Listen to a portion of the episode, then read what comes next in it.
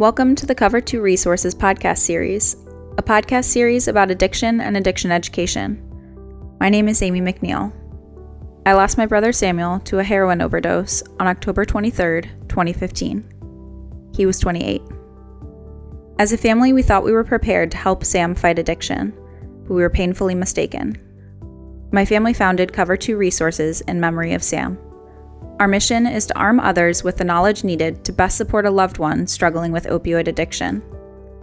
The Cover 2 Resources podcast is an ongoing series in which we interview experts in the fight against opioid addiction. It is made possible through donations and sponsorships from concerned individuals or organizations. If you want to help in the fight against opioid addiction, please consider donating or sponsoring the Cover 2 podcast. Go to cover2.org for more information. This podcast is available on iTunes, Google Music, Stitcher, and via RSS feed. Simply search for the full name, Cover 2 Resources, on your platform of choice. Thank you for listening.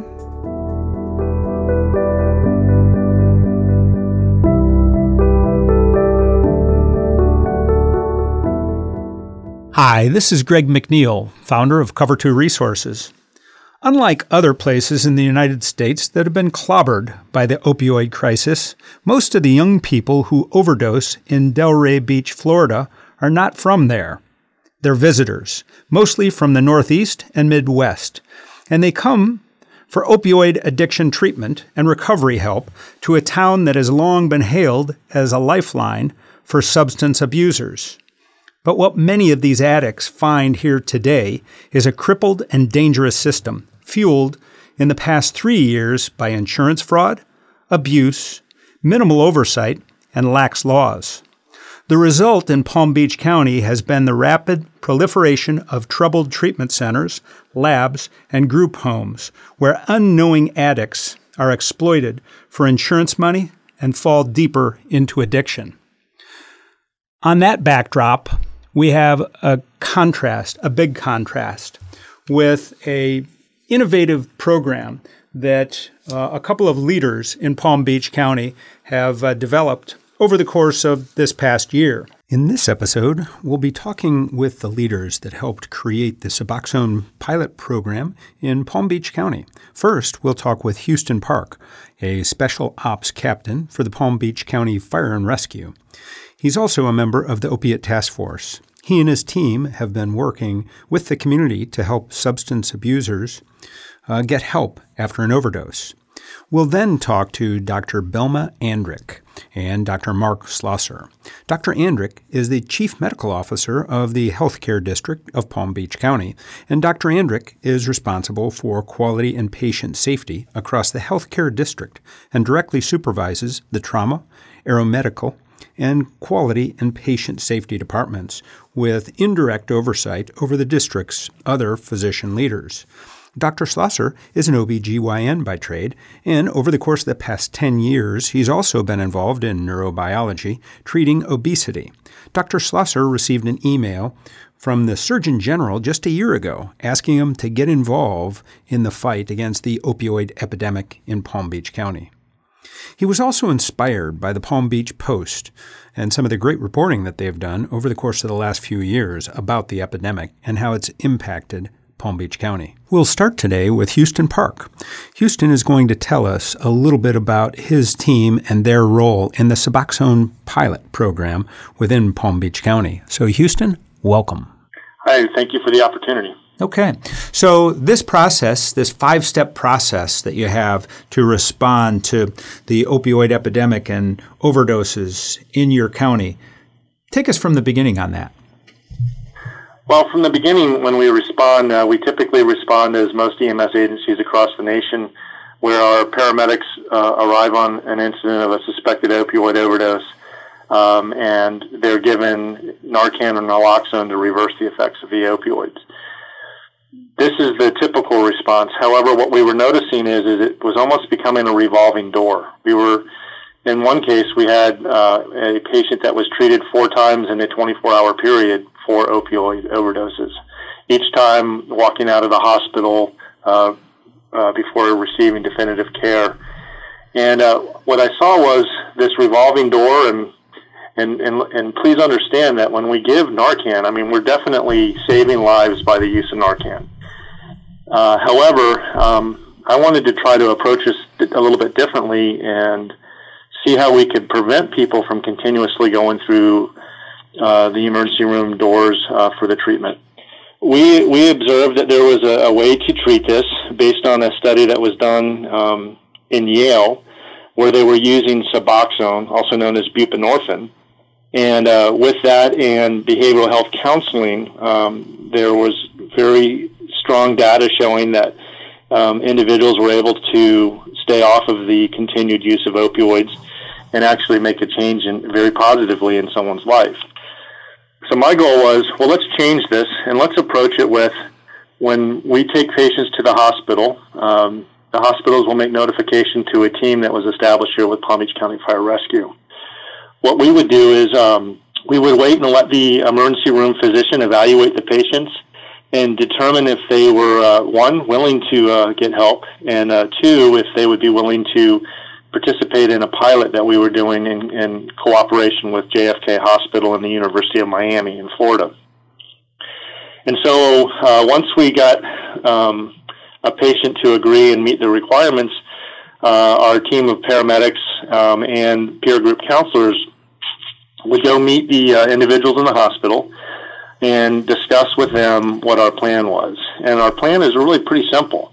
Um, on the day of admission into the hospital, we meet them before they're discharged. And just before they're discharged, the emergency room physician would give them a dose of Suboxone, also known as buprenorphine, uh, for the purposes of preventing um, the continued withdrawal feeling and to kind of keep them in check.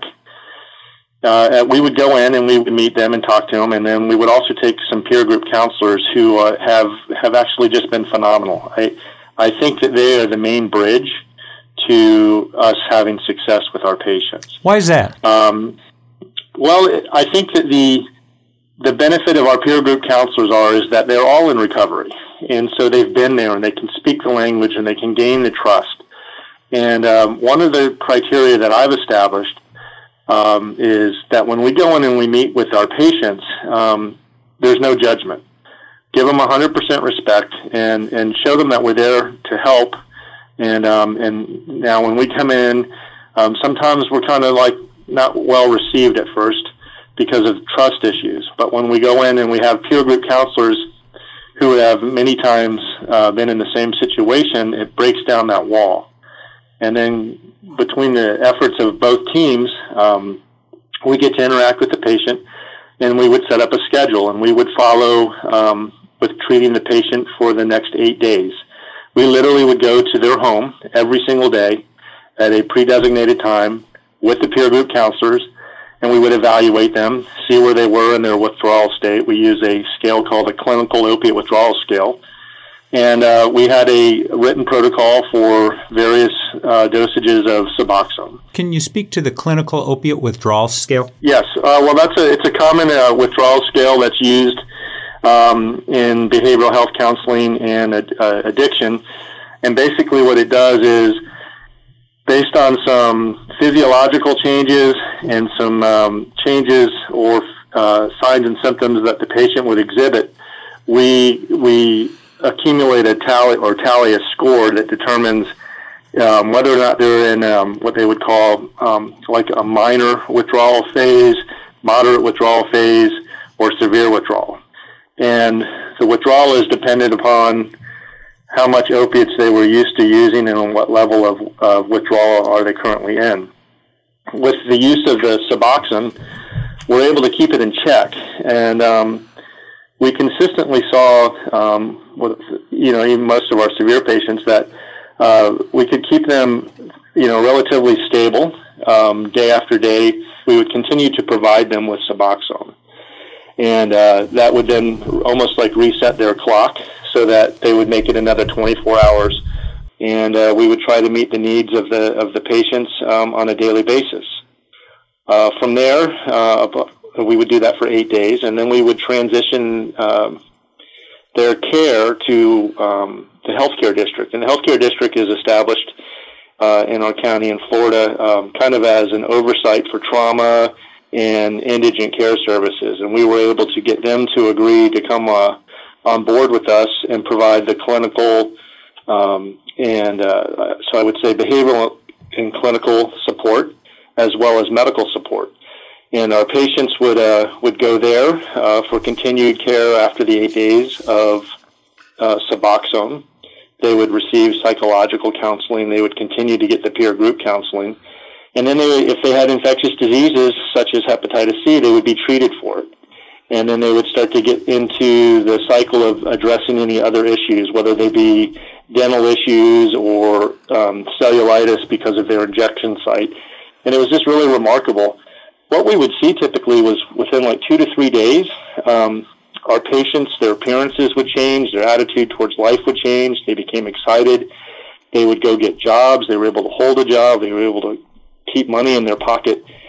Um, it was it was a common theme that we would we would go and follow up on our patients and they would reach into their pocket and pull out their money and say, "Look, I actually have money in my pocket for the first time," or "Hey, look, I bought a cell phone and I'm now in touch with my family who I haven't been in touch with for six years." Uh, so those those transitions coming back into a productive part of society, and more importantly, a productive person that was staying off of opioids, uh, was what we were seeing. Our goal was to evaluate the patients on day eight and then a follow up on day 30. In cooperation with the healthcare district, we would follow up on these patients. And uh, we t- again, trying to mimic a study that was done by Yale, but that was a study that utilized self reporting. And so the patients would report whether or not they had used opioids. And we utilized that as well as we did drug screening. And so um, our initial pilot was 30 patients. And of those 30 patients, 27 of them um, made it for the first eight days without any opioid use. These are individuals that were typically using every four to six hours, and um, some of them were homeless, uh, and their lives were changed. And we found we found or supported getting them into uh, treatment facilities or um, treatment homes and we would continue to visit them at those facilities, uh, make sure that they were staying with their program and starting to set up and establish goals. When we made it to the day 30, it was really exciting because um, right from the beginning we were we were averaging a number of about 87 to 90 percent success of no opioid use. Um, and because this was an ongoing study until we reached the 30 patients, we did this for the last couple of months. And our, our, our final numbers um, ended up being, for those that completed 30 days, was um, roughly about 76%. And a few of them would, uh, would have recurrences, but uh, we would get them back in the system. We wouldn't, we wouldn't change any of the behavior that we have for them. We would continue to treat them with respect, get them back in the in the program, and um, continue to provide the support that they need to be successful and stay off of the opioids. Um, some of our patients now have uh, have reached 100 days with no opioid use, and actually they've become some of our best advocates. Uh, they go out and they recruit more patients for us. Uh, their friends who are still using and they show up and, and we collectively work together to to get them off of the opioids and, and, and provide an opportunity for them to like push the restart button. What advice would you have, um, Houston, for other communities that would like to begin a similar program? Uh, well, I have a.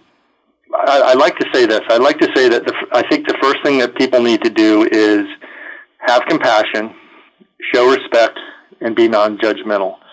Um, this this epidemic it chooses no socioeconomic background, um, and it is it's overwhelming. And for people that want to do this, um, if they get involved with treating patients and, and and and treating them and having success, they will realize very quickly that these are these are um, very normal people that have a disease or or or have a, a rough time in their life, and by being involved and bringing them back, it's the most rewarding thing that I've ever done in my career. Outstanding.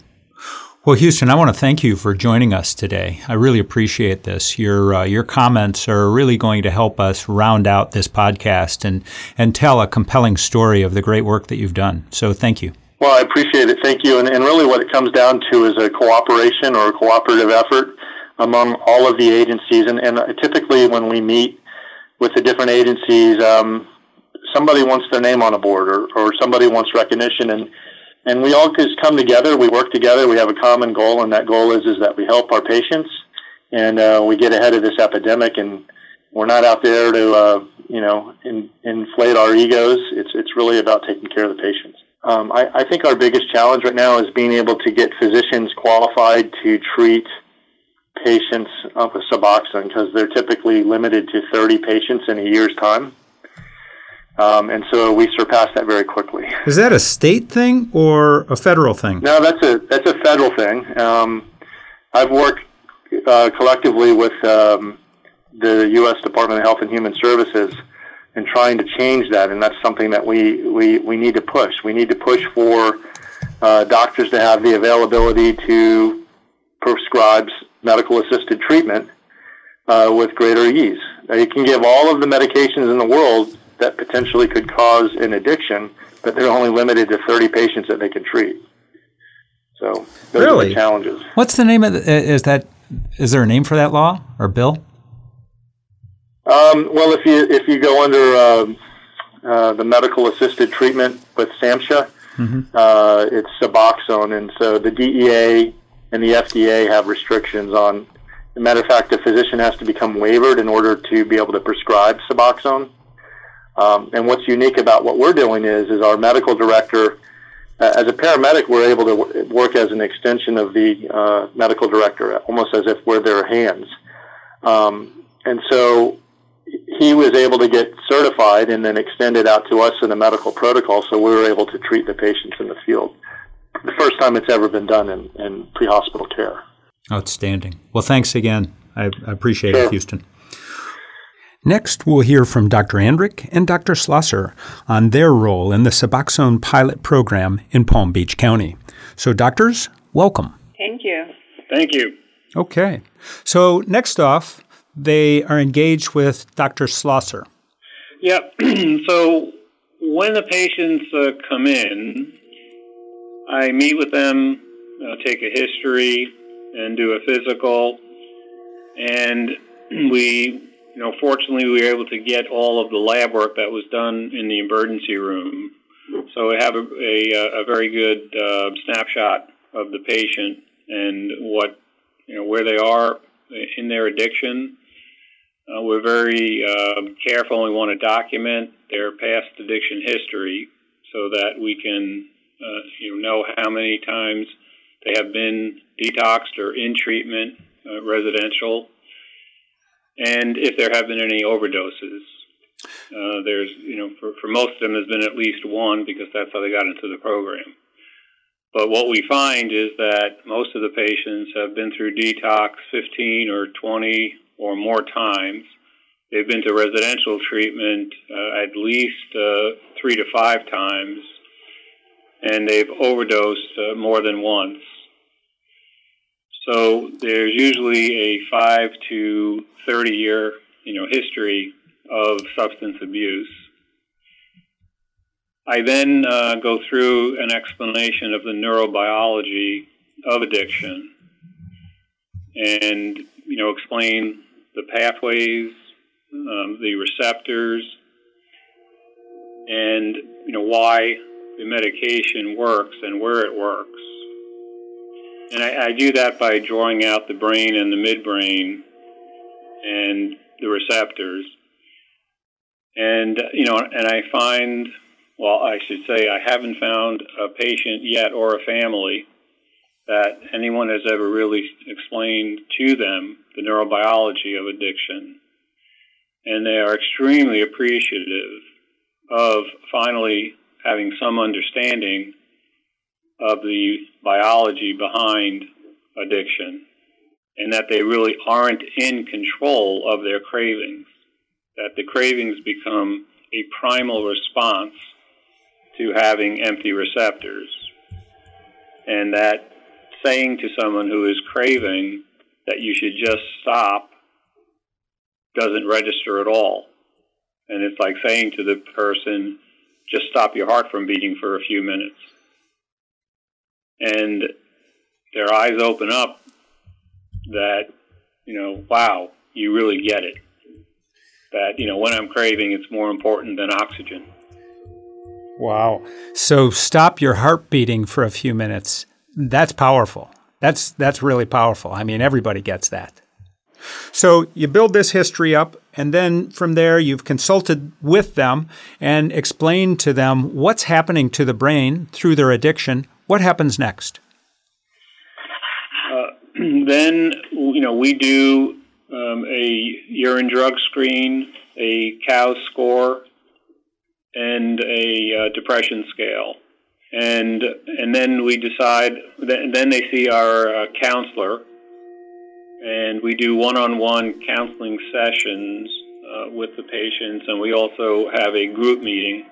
The the urine test uh, that makes sense. Uh, I think generally people know what that is, but the COWS score and the depression depression uh, scale. Can you describe those two items for us? Yeah, the uh, COWS score is the clinical opiate withdrawal scale and that is a subjective and objective way to evaluate uh, to what extent somebody is in withdrawals um, at that at that time. And you know, it, it is rated as mild, moderate, and severe. And by by using that, you know, I know you know exactly where the patient is. To to induce uh, or to use Suboxone the patient has to not have used opiates for the past 12 to 24 hours so that the receptors are starting to to empty because Suboxone has a greater uh, affinity for the receptor and it will displace opiates that are on the receptor and can cause a precipitated withdrawal if uh, if you don't induce the patient uh, carefully. Okay. And how about the depression scale? Yeah, the depression scale is it's actually a tool that's used uh, throughout the clinic, and it's just to assess you know where a patient is at. Uh, there's many of these patients have a dual diagnosis, and you know what we find is they have been self-medicating for for a long time while they're using the illicit drugs, and once they get stabilized on the Suboxone or naltrexone, then the uh, co-diagnosis uh, will, you know, will come out.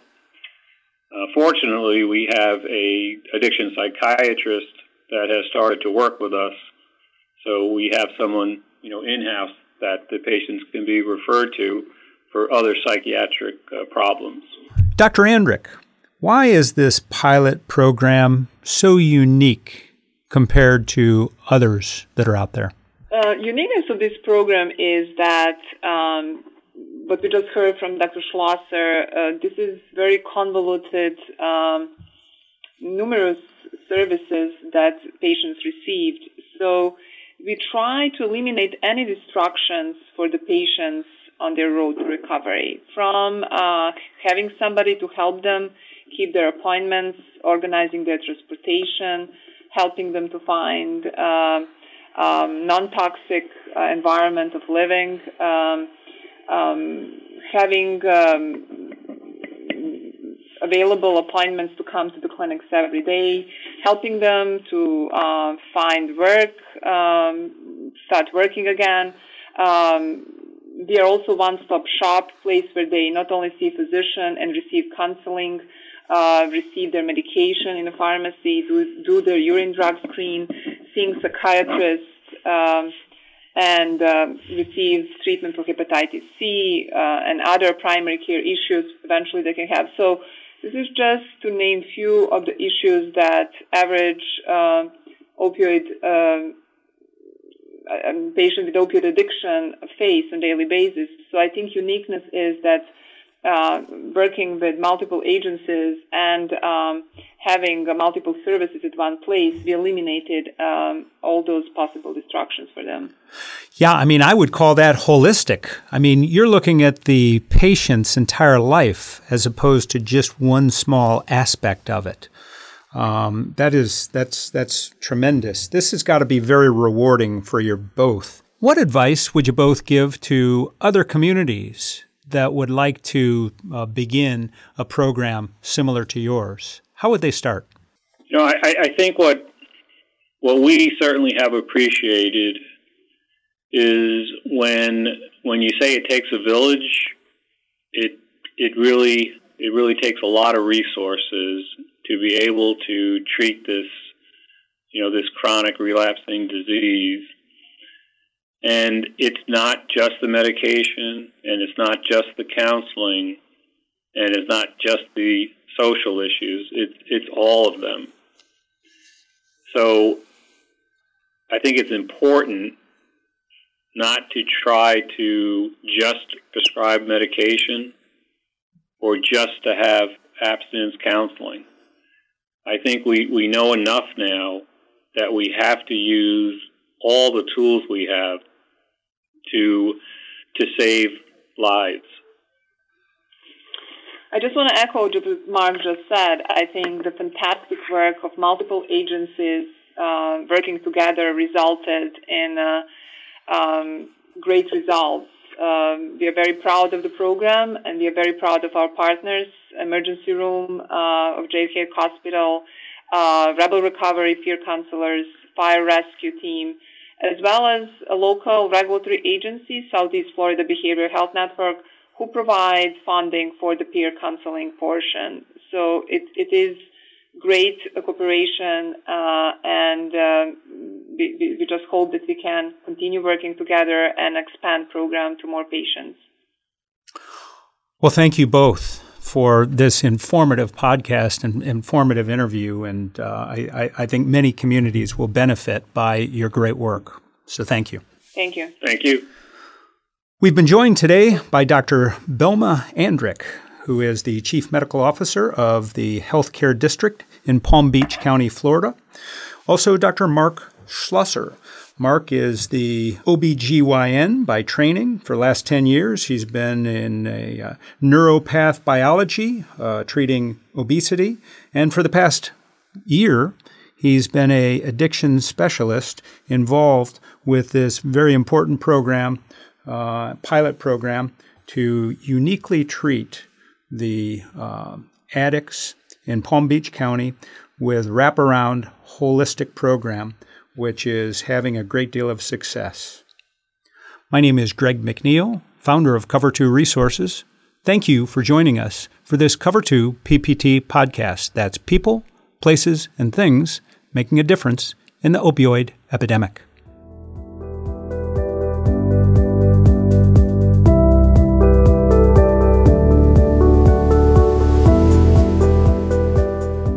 Thank you for tuning in to this episode of the Cover 2 Resources podcast. This episode is a production of Cover 2 Resources and is made possible by listeners like you. With your support, the Cover 2 team can continue to research and broadcast these resources to others in need. If you'd like to donate or to sponsor a future podcast, please visit cover2.org. As always, thank you for listening. Together, we can make a difference in the opioid epidemic, one life at a time.